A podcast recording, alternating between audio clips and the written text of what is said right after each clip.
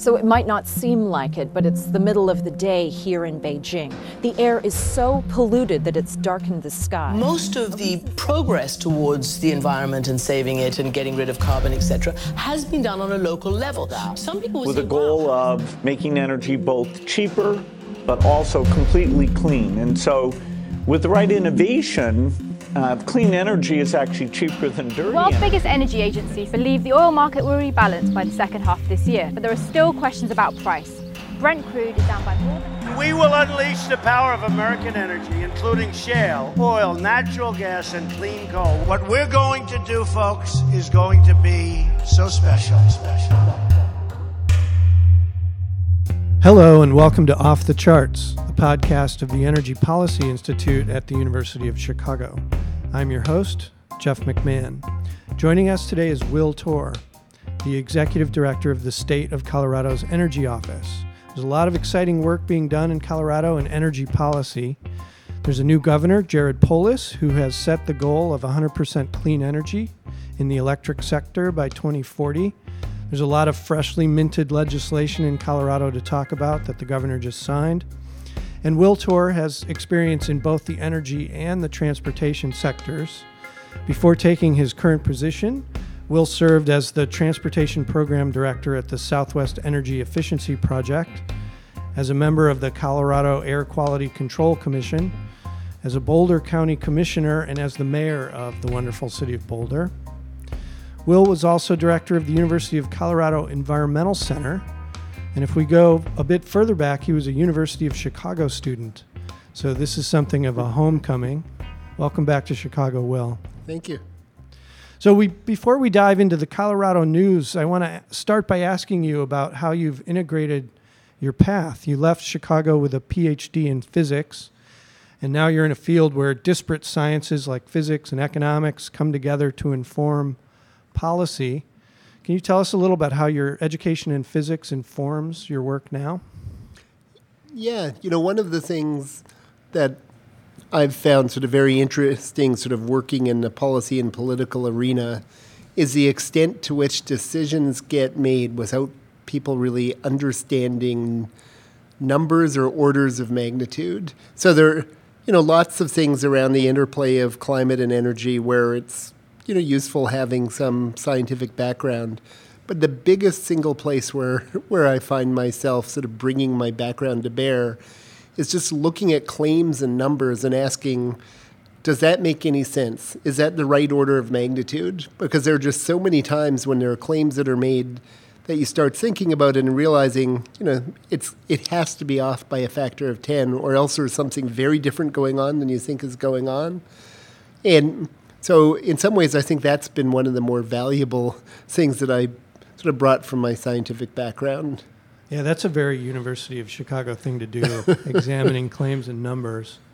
What about um, just um, the challenges and opportunities of, of a field where all of these disparate sciences come together?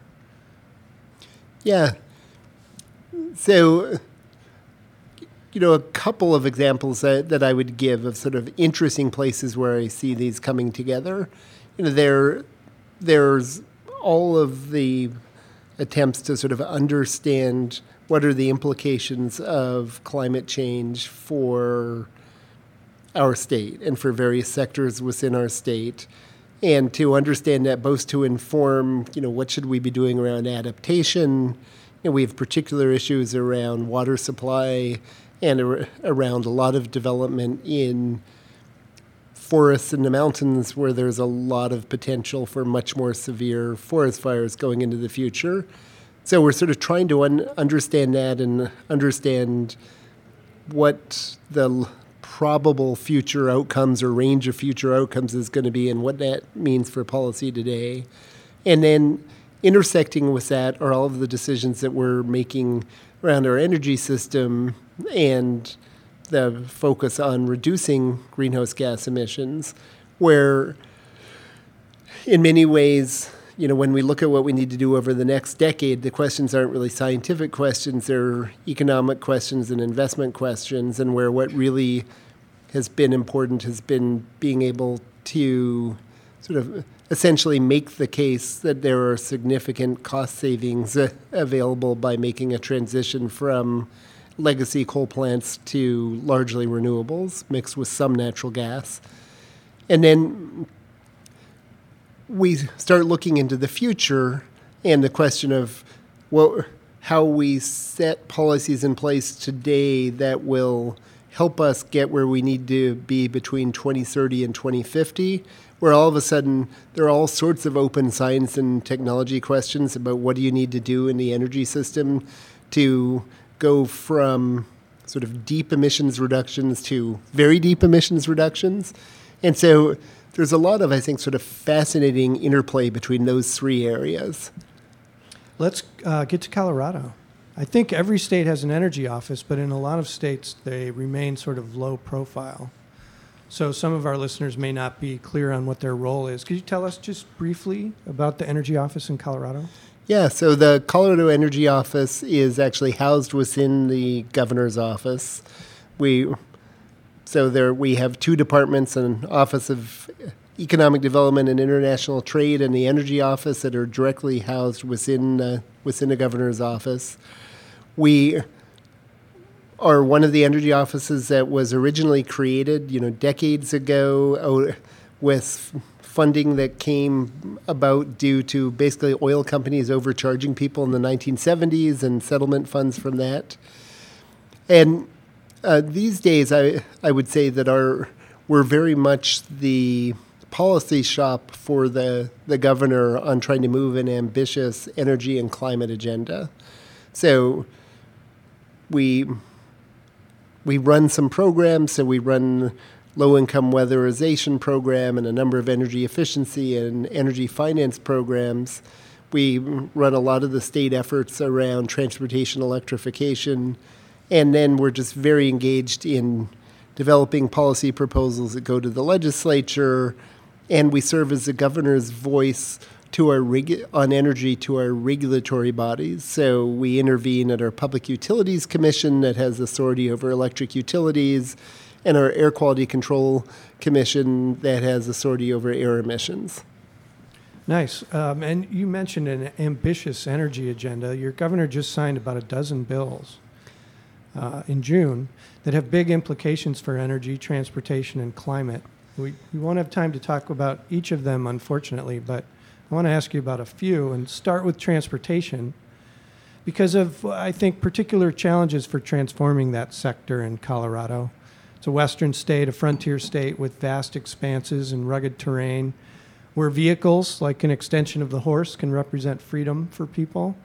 And the prospect of electric vehicles can be daunting in rural areas, of which Colorado has an abundance.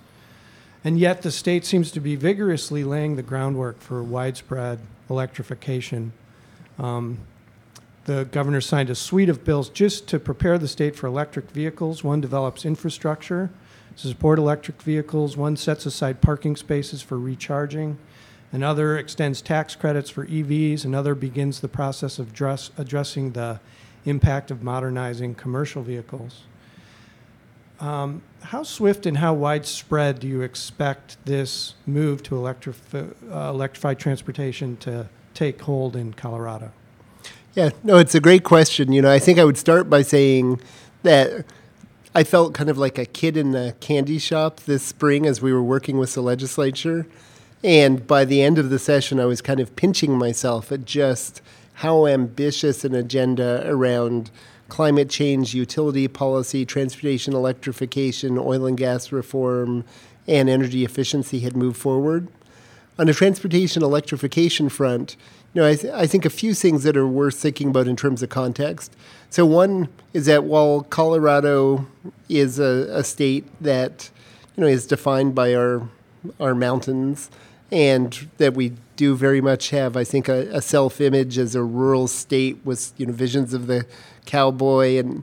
But in fact, the vast majority of people in Colorado live along the, the Front Range in a urban and suburban corridor, basically from Colorado Springs to Fort Collins. So we're actually a much more urban state than many people realize. And when you think of sort of what's the iconic vehicles in Colorado, you know, people would first think of pickup trucks, but we we actually have a relative. We're in the bottom half of the United States when you look at the percentage of vehicles that are actually pickup trucks. We have a lot of things that are classified as light trucks, but they're largely crossover vehicles and small SUVs. So, in many ways, I would say our iconic vehicle is really a Subaru Outback. And so, just to give a little bit of context there, there's been a real several years of action around transportation electrification in Colorado, so we're not really starting from scratch. It's interesting you know, right now we're in the process of considering adoption of zero emission vehicle standards, similar to the ones that California and nine other states have. And we actually have an electric vehicle um, market share among sales of new vehicles that is higher than almost all of the zero emission vehicle states except for California and Oregon. So we're starting from, from a place where there's been a lot of work over a number of years to support support the EV market.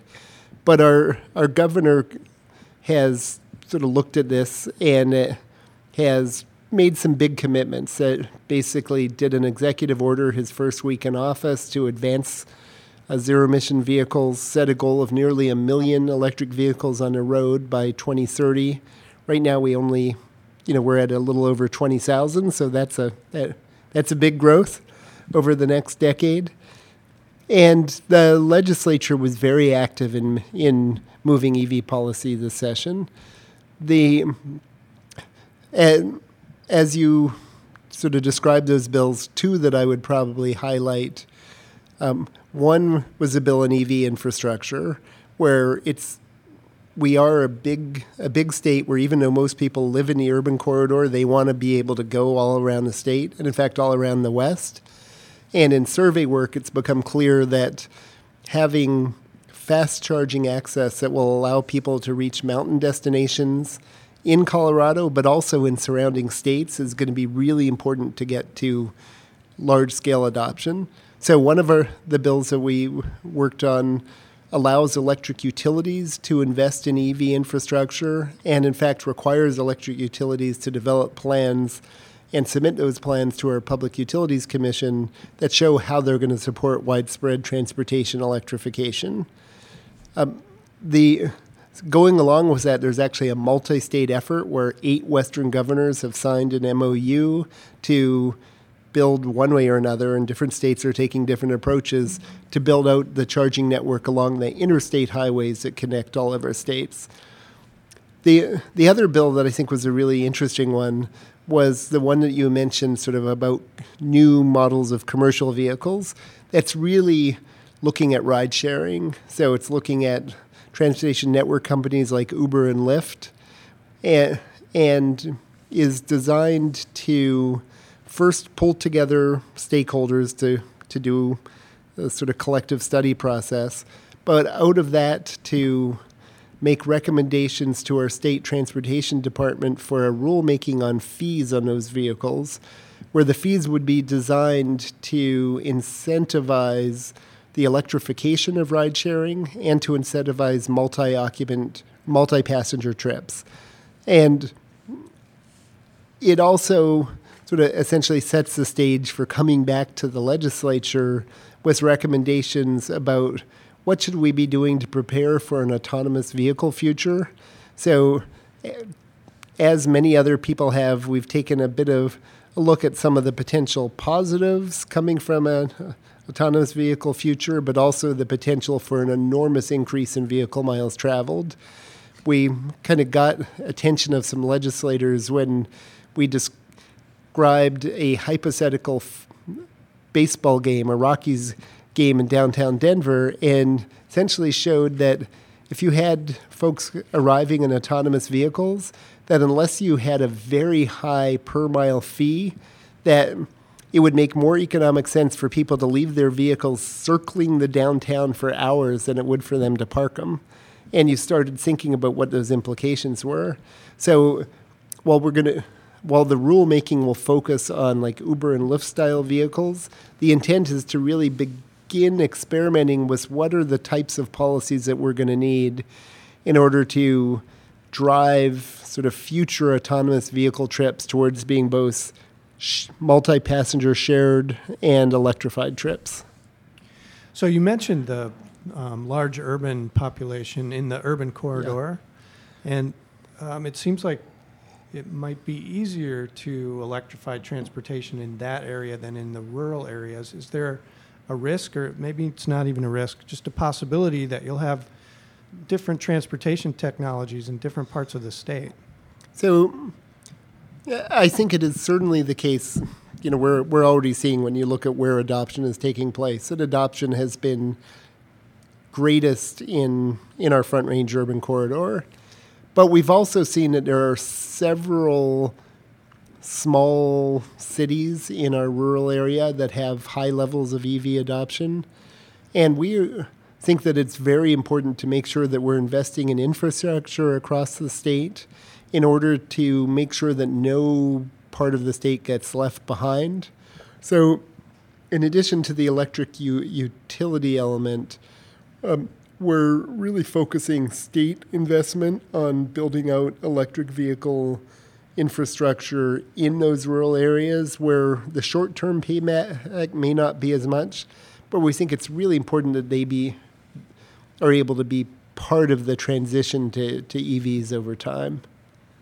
From what I've read, the Colorado Automobile Dealers Association hasn't been completely on board with electrification, and they've used this um, claim that the state has a predilection for trucks and sport utility vehicles Yeah. to express that because there aren't a lot of electric versions of those yet. That sounds like it might be both a technological and a psychological challenge to overcome. How do you bring along the reluctant parties? Yeah. Well, you know, it's really interesting with uh, the automobile dealers because I would say individual dealers and a dealers association are not necessarily the same. So I had a fascinating conversation several months ago with um, a local BMW dealer where I started talking with her about what do you think of electric vehicles? How do your customers like them? And I got this gushing response, you know, talking about the BMW i3. She's like, these are wonderful vehicles. My customers love them. They fly off the shelves. My biggest problem is that BMW won't sup- supply me enough vehicles to meet the demand. I then said, huh, well, you know, the state is talking about adopting a zero emission vehicle standard, which w- would really create a strong incentive for BMW to get you those vehicles. What do you think of it? And it was like I had flipped a switch. To, and I'm pretty sure that she was then reading from a script from the Dealers Association and said, Oh no, this is Colorado. Nobody wants electric vehicles here. People drive pickup trucks here. I was like, You're a BMW dealer. You were just telling me how much you loved these vehicles. What happened? And so, in practice, what we're seeing is that a lot of the individual dealers are actually embracing electric vehicles. The Dealers Association is not, and I think we have we have work to do there. Um, I think a, we do face, you know, one real sort of challenge, which is that while we're not a big pickup truck state, we are a big crossover and SUV state. And in order to get really deep adoption of electric vehicles, we need many more models of crossovers, four wheel drive vehicles, at least small SUVs. Um, uh, on the on the positive side, when you look at the announcements that have been made by manufacturers, you know, between now and 2022, there will be about 20, you know, crossover and SUV models available. So we're we are really looking forward to those models coming to Colorado, and are really advocating with dealers that they, or I'm sorry, with the manufacturers that they bring those vehicles to Colorado. Um, let's talk a little bit about getting people completely out of their vehicles as opposed to switching to mm-hmm. cleaner ones. You championed public transit and urban infill in Boulder. And it's challenging even in a city to get people out of their vehicles sometimes, but of course, much more challenging in rural areas where there may not be enough population density to support public transit.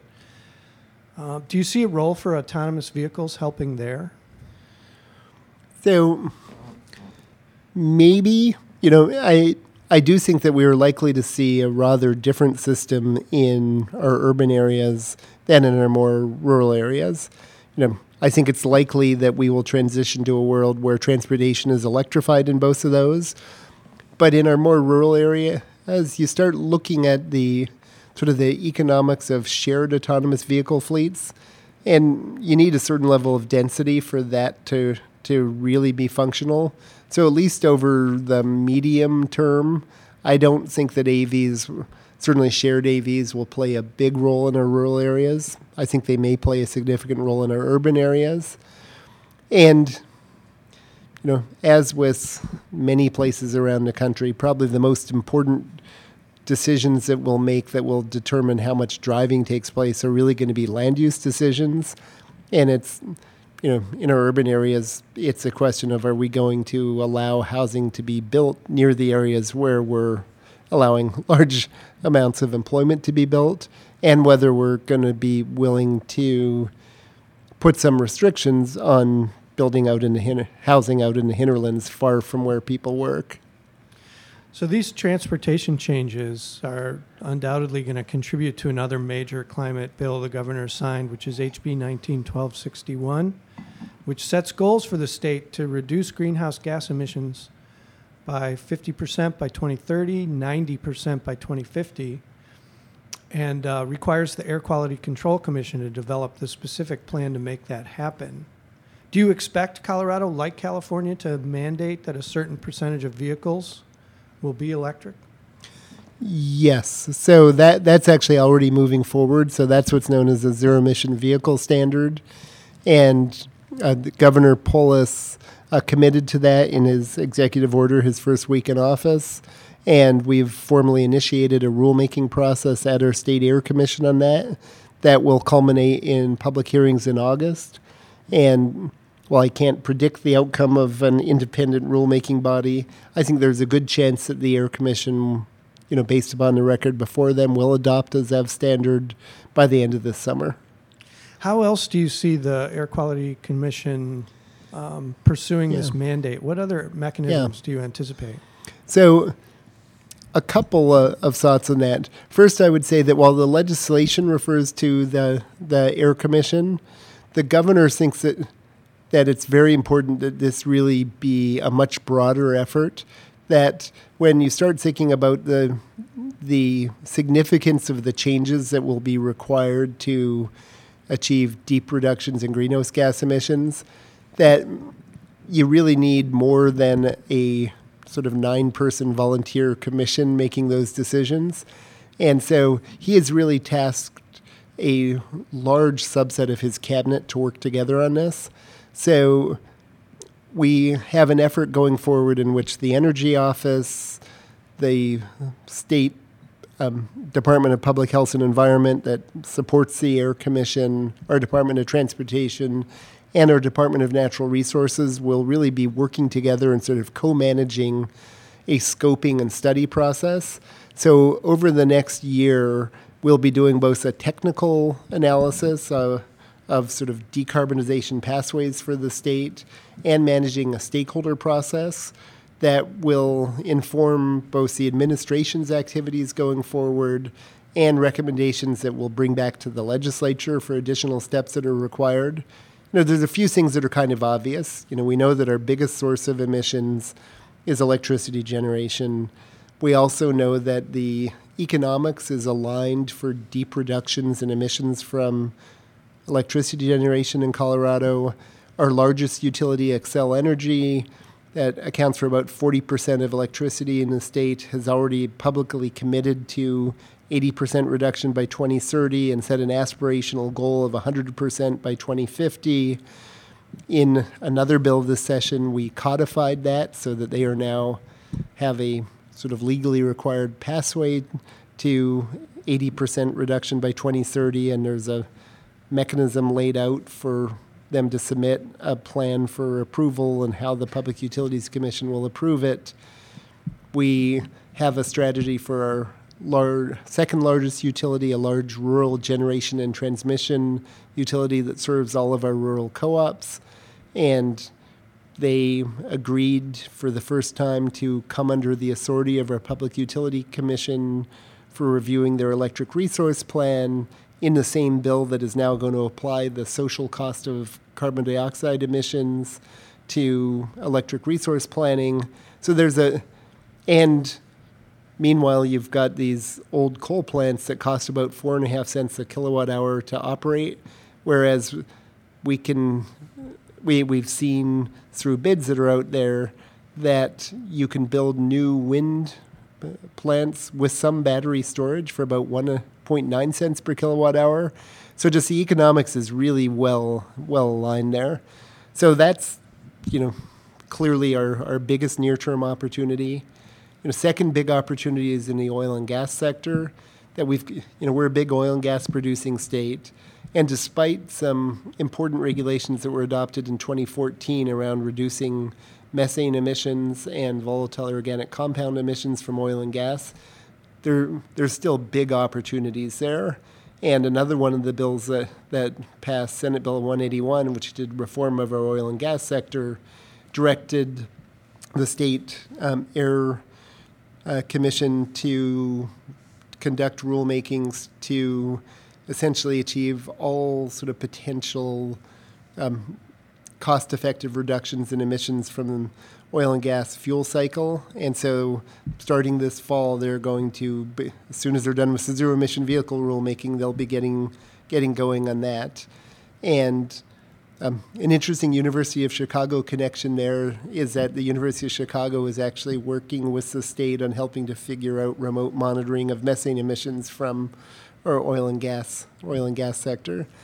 Um, you know, a, a third obvious area, you know, our, is transportation. Transportation is our second largest source of emissions. We know we need to tackle it. We know that's hard to tackle, but we adopted the low emission vehicle standards last year, adopting the zero emission vehicle standards now, have you know a whole set of initiatives moving forward to support electrification. And kind of the next obvious thing to do is to consider a low carbon fuel standard.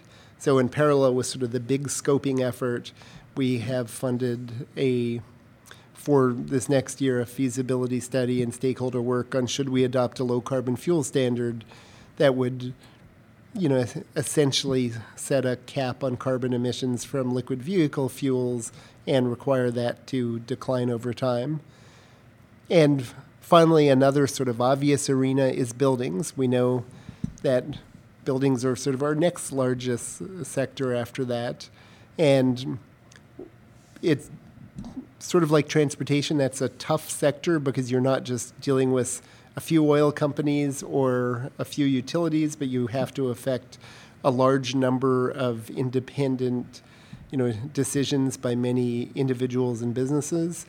Uh, but we will be working on a variety of strategies focused on buildings, we think one of the big opportunities will be building electrification, moving from burning natural gas in buildings to using, especially electric um, heat pumps for water and space heating.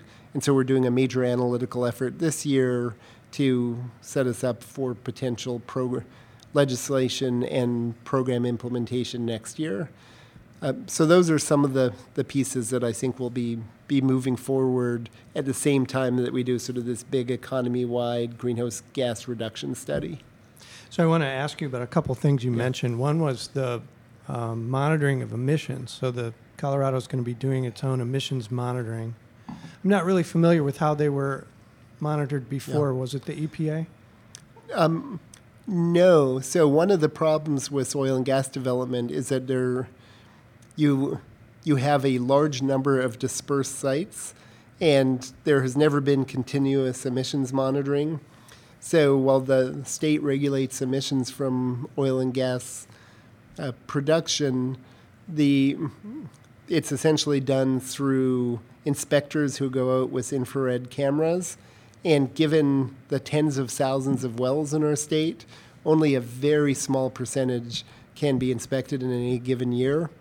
Now, we do have regulations that require self monitoring and require the, the companies to do their, their own inspections with IR cameras on a somewhat regular schedule, the there's been a real lack of data, and it's a sector where it's really hard to analyze because typically you're estimating emissions from these bottom-up engineering approaches where you're saying you know there are x pneumatic controllers and x y compressors and there are assumed emissions rates and that's how you're determining how much the emissions are from oil and gas.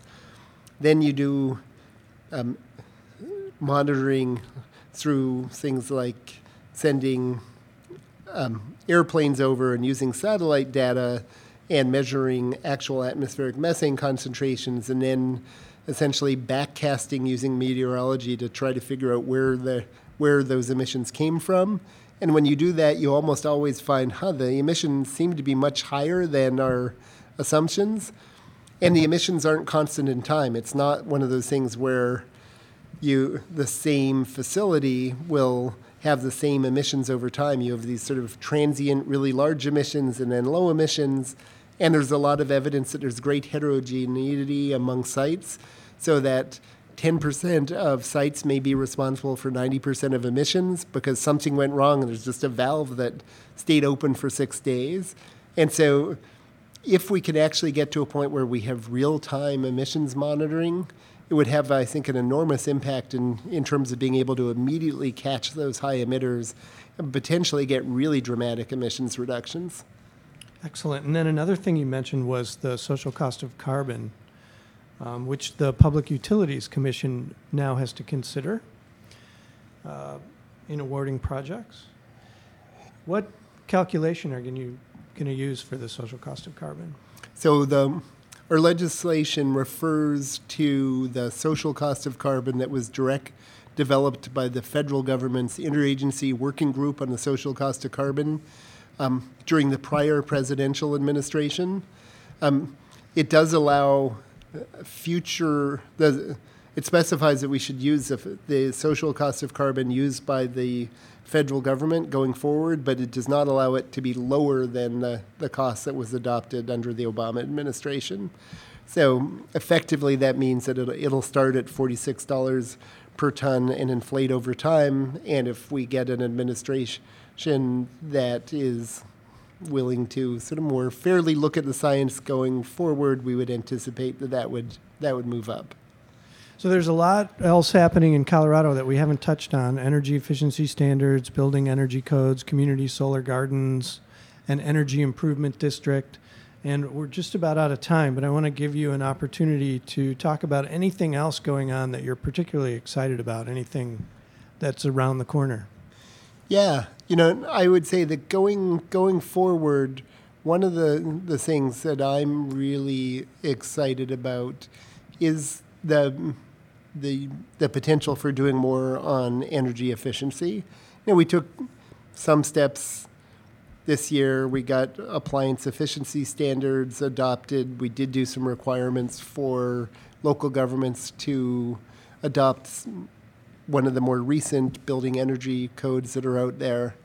But we know that there's just enormous opportunities for cost effective investments in energy efficiency that we're not, we're you know barely touching right now. And so one of my priorities going going forward is going to be, I think, to be really mapping out the opportunities for building energy efficiency and looking at how we can do some state local government partnerships to to really test out the potential of some integrated programs. And just to give an example of what I mean, local governments have a lot of information that they don't really use for energy purposes. So local governments have databases uh, of building permits. That means they know how old every furnace and water heater is in their in their city. That means that you can pretty much predict, you know, within a few years when those are likely to need to be replaced. We could be developing programs in which we are targeting those buildings where we're pretty sure that within the next few years they're going to need to replace their furnace or water heater, and we could get to them with targeted programs that we wouldn't be just given to everybody, but we would be focusing. I would say, you know, don't just re- re- replace it with the cheapest water heater that you can get overnight when this thing falls down. We're going to, to have a funding mechanism to help you re- replace it with a high efficiency heat pump. And by the way, as long as the electrician is there, that's a great time to put in your level two charging station. And did you know that we've got a program that's going to allow you to replace your gas car with an ele- electric car in a way that's actually going to save you money? And so it's not totally baked, but I'm very excited about the, the idea of really sort of figuring out how we can do some state local partnerships to test out some things that would really be focused on a combination of sort of deep energy retrofits, electrification of the buildings, potentially rooftop solar, and um, electrification of their vehicles. So, not long ago, uh, a lot of us remember Colorado was a red state. Um, and uh, I imagine there's a possibility it could flip again, maybe not. But uh, how firm do you feel like the footing is for, Yeah. for these actions? How sustainable are they? So, so Colorado is, you know, I would describe as a purple state. We were sort of purplish red 15 years ago. We're sort of bluish purple uh, these days.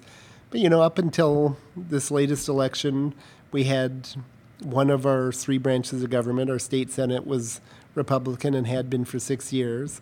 So it certainly would would not be shocking if we were to move to having one of our branches of our legislature Republican again. I think it's very unlikely, given given the shifting demographics, that we would ever go back. Well, never say never, but that we would go back to full Republican control of all three branches of government. So the likelihood of being able to roll back sort of legislation that has been adopted to date, I think, is pretty low. And given the nature of our electorate, I think it's pretty unlikely that the governor would would flip. So I think that the uh, sort of administrative branch and is likely to remain in Democratic control. So I think what we'll see is if we see some shifting back and forth in our state house or state senate, that it may reflect that may affect the pace of sort of future legislation, but is probably unlikely to really lead to any rollback of any of the initiatives that are moving forward today. You know, one other thing that I that I would note is that you know many of these issues don't fall neatly along partisan lines, and we have had some you know real bipartisan support in some of the important energy legislation that moved forward. In particular, I would notice note that we have one state senator, Senator Kevin Priola, who is a Republican from the su- suburbs of Denver, who has been one of our biggest clean energy champions. And we've had a number of other Republican legislators who have been quite supportive of many of the individual clean, clean energy uh, initiatives. You know, the dynamics to some extent really has changed along with the economics. You know, when you're in a world where utility scale wind and solar are half the cost of coal, you know, that really does start leading to a world where a wide variety of people, regardless of their what political party they're in, can sort of say, huh, what's not to like about cleaner and cheaper power? Will, thank you so much for giving us this insider's view on what has become one of the most exciting states for energy policy. Thanks also to our listeners, each one of you, for listening today. Please remember to subscribe to Off the Charts wherever you get your podcasts, including on the EPIC website at epic.uchicago.edu. Until next time, I'm Jeff McMahon.